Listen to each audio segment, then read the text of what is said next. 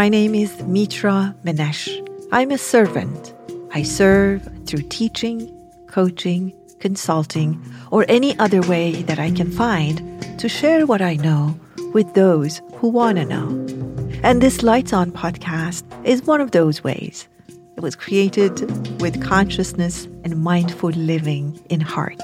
So join us as we travel through many roads of learning and transformation together.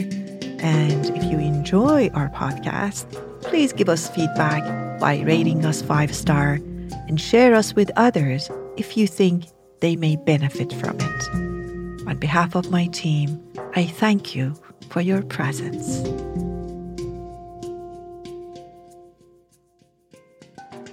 This episode is about our relationship with death. Yes, death. I was teaching a class on mindful aging, even though the topic of death and our relationship with death has very little to do with our age.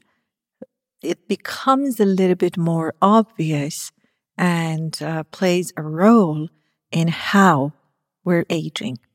So, my suggestion to the person who brought up the question was to see if they can befriend death and see if that can make it a bit more possible for us to start living and showing up in a more authentic way in everyday life. Let's take a listen together. It depends how many undigested emotions have been provoked by the departure of that person. So when we think we're grieving, we're really just not grieving that person. We are experiencing those unprocessed, undigested emotions that that person and that relationship represents. Because if it's only the person, let's just hypothetically that person exists, that between me and this person, there's nothing but love. We've done everything we can for each other. And now this person has left, right? That, if my belief system is around like where it is now, that shouldn't be that difficult. But if that also brings the loss that I never ever digested when I was a kid. The, also the fact that I was really unkind to this person. I never ever did my best in this relationship. They never did and this, this and that. They never fulfilled my expectations. And good Lord, I had so many expectations. So now we're talking about it's got nothing to do with that person. It's got to do with a lot of dirty laundry that we haven't done for so so long that now we can see it and spell it. Oh my God, there's like I need to wash all of these things. So if it's been 20 years, then that means that something needs to move faster and something needs to really be looked at. It's like if I told you there's a food I have eaten when I was in Europe 20 years ago and it's still in my system, you probably put me in an ambulance and take me to, you know, urgent care or somewhere in the hospital because that's not healthy. 20 years is way too long. Do I mean that you don't acknowledge them? Please let me separate these things because when I say these things, people say, oh, so forget about them? So, no, no, love them, honor them. You know what's the best way you can honor them? Is to learn something from their life. Whether they were a teacher that they taught you what to do, or they even taught you what not to do. That's the true honoring of somebody's life. That my life made this much of difference in your life in a positive way. That's how you honor me when I'm gone. Not saying, oh, you were the best, this and that. And you know, people always say these things when they do eulogy for people. And I know which ones are true and which ones aren't. We all become the saints when we leave. Oh, she was the kindest woman on planet Earth, but I couldn't stand her when she was still alive. So, like, that's not the purpose of it. The purpose of it is to really thank them for whatever they've brought up, start working with whatever is out there, letting them go, separating these two, because 20 years is too long. 15 years is too long. So I don't have a number for you, but old cultures do. I don't know which culture, which faith group you come from. refer to that if that's because there is wisdom in that if you take the politics of them away they have numbers and those numbers are fascinating there is the this that so many there's the seven days there's the 21 days there's a like there's a lot of interesting numbers there and i'm fascinated by numbers they say for instance if you do something for 21 days you can change your habits i know that the culture i come from there are things that we do for 21 days I know when babies are born, they do certain things and not do certain things until 21 days is gone. So 21 days seem to be a very interesting hump. So I don't know the number, to be honest with you, but I know that I'm able to separate my work from the mourning and the grieving that belongs only to this person even as a child, I, I realized later that a lot of my work was not about my father. It was about the fact that I was relying on an authority that I was not really cultivating in myself. I became the father. I became the man in my life. And then you find the man that you want to be with instead of the man that you need to be with, or the woman for that matter, anybody. This is not about gender. So don't email me and say, why did you say he and she? In my case, was a man. So that's what is all about. It is about your lessons, it's about your growth. It has very little to do with that person when you really take all the fat that is gone around the actual thing that is this person. But more importantly, let me say something else, which goes, by the way, Barry, for the grief and for the mourning and, and how many years and how long. We need to prepare for death.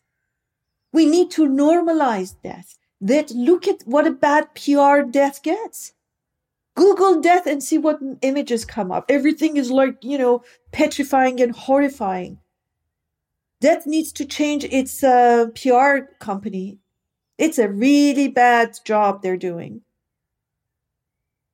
The opposite of death is not life.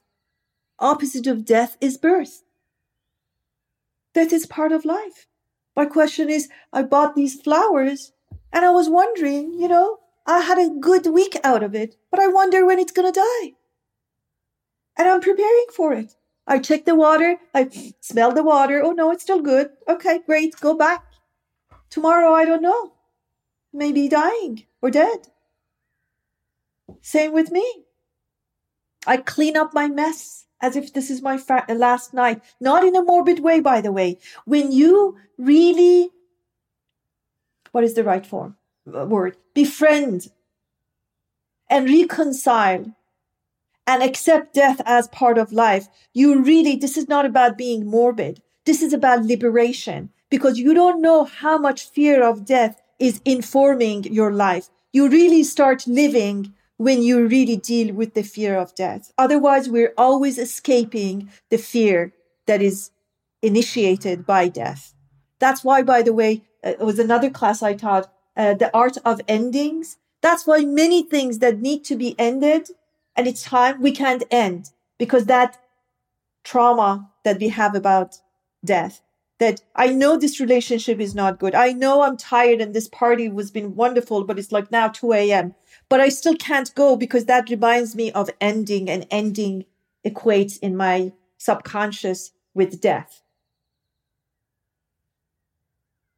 And I'm not talking about like Dostoevsky kind of character that you, you know, I'm talking about you and I. I'm talking about everyday life. I'm talking about incorporate a little bit of that. That's interesting. I read this poem quite often. I talk to my kids about my death. And first they start, oh, mom. I said, no, no, no, no. It's not, you see, it's, it's pleasure. It's intimacy. It is pure intimacy when I can talk about my death to somebody. That means I trust them. That means I love them. But it is, I mean, I'm 63. Okay. Maybe I have some more decades and that's great. I have plans for it. Don't worry. But it's possible that I'm going to go soon. So what? And that's why every day is so enjoyable. So exactly opposite of what you said, Rick. is true for me. I know I have limited time. That's why I'm enjoying it.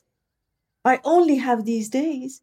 I thought I was going to die much earlier, to be honest with you. For some reason, when I was younger, I was sure I'm going to die young. I don't know, maybe because I had to, uh, you know, escape a war or something like that. Maybe that had something to do with it. And a couple of times I was chased and almost got killed when it was the war zone in Iran. I was in Tehran when the war started and the revolution started, and I was a revolutionary person, and I got lot of stuff happened. Maybe it was because of that, but I don't know. But I thought I was dying much earlier than this, and I made it. I thought, okay, all right, maybe I have a sort of a longer life. So I really lived as if.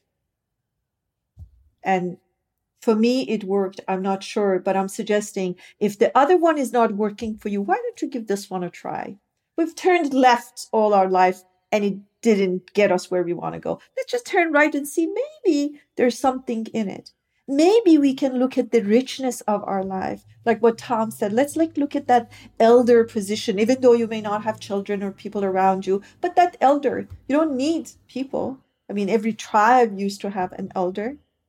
That's a position.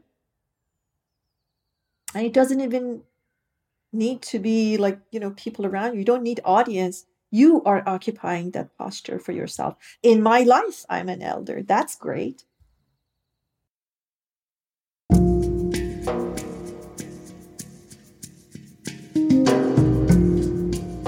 Hope this episode answered the question or two for you or provoked and inspired questions in you.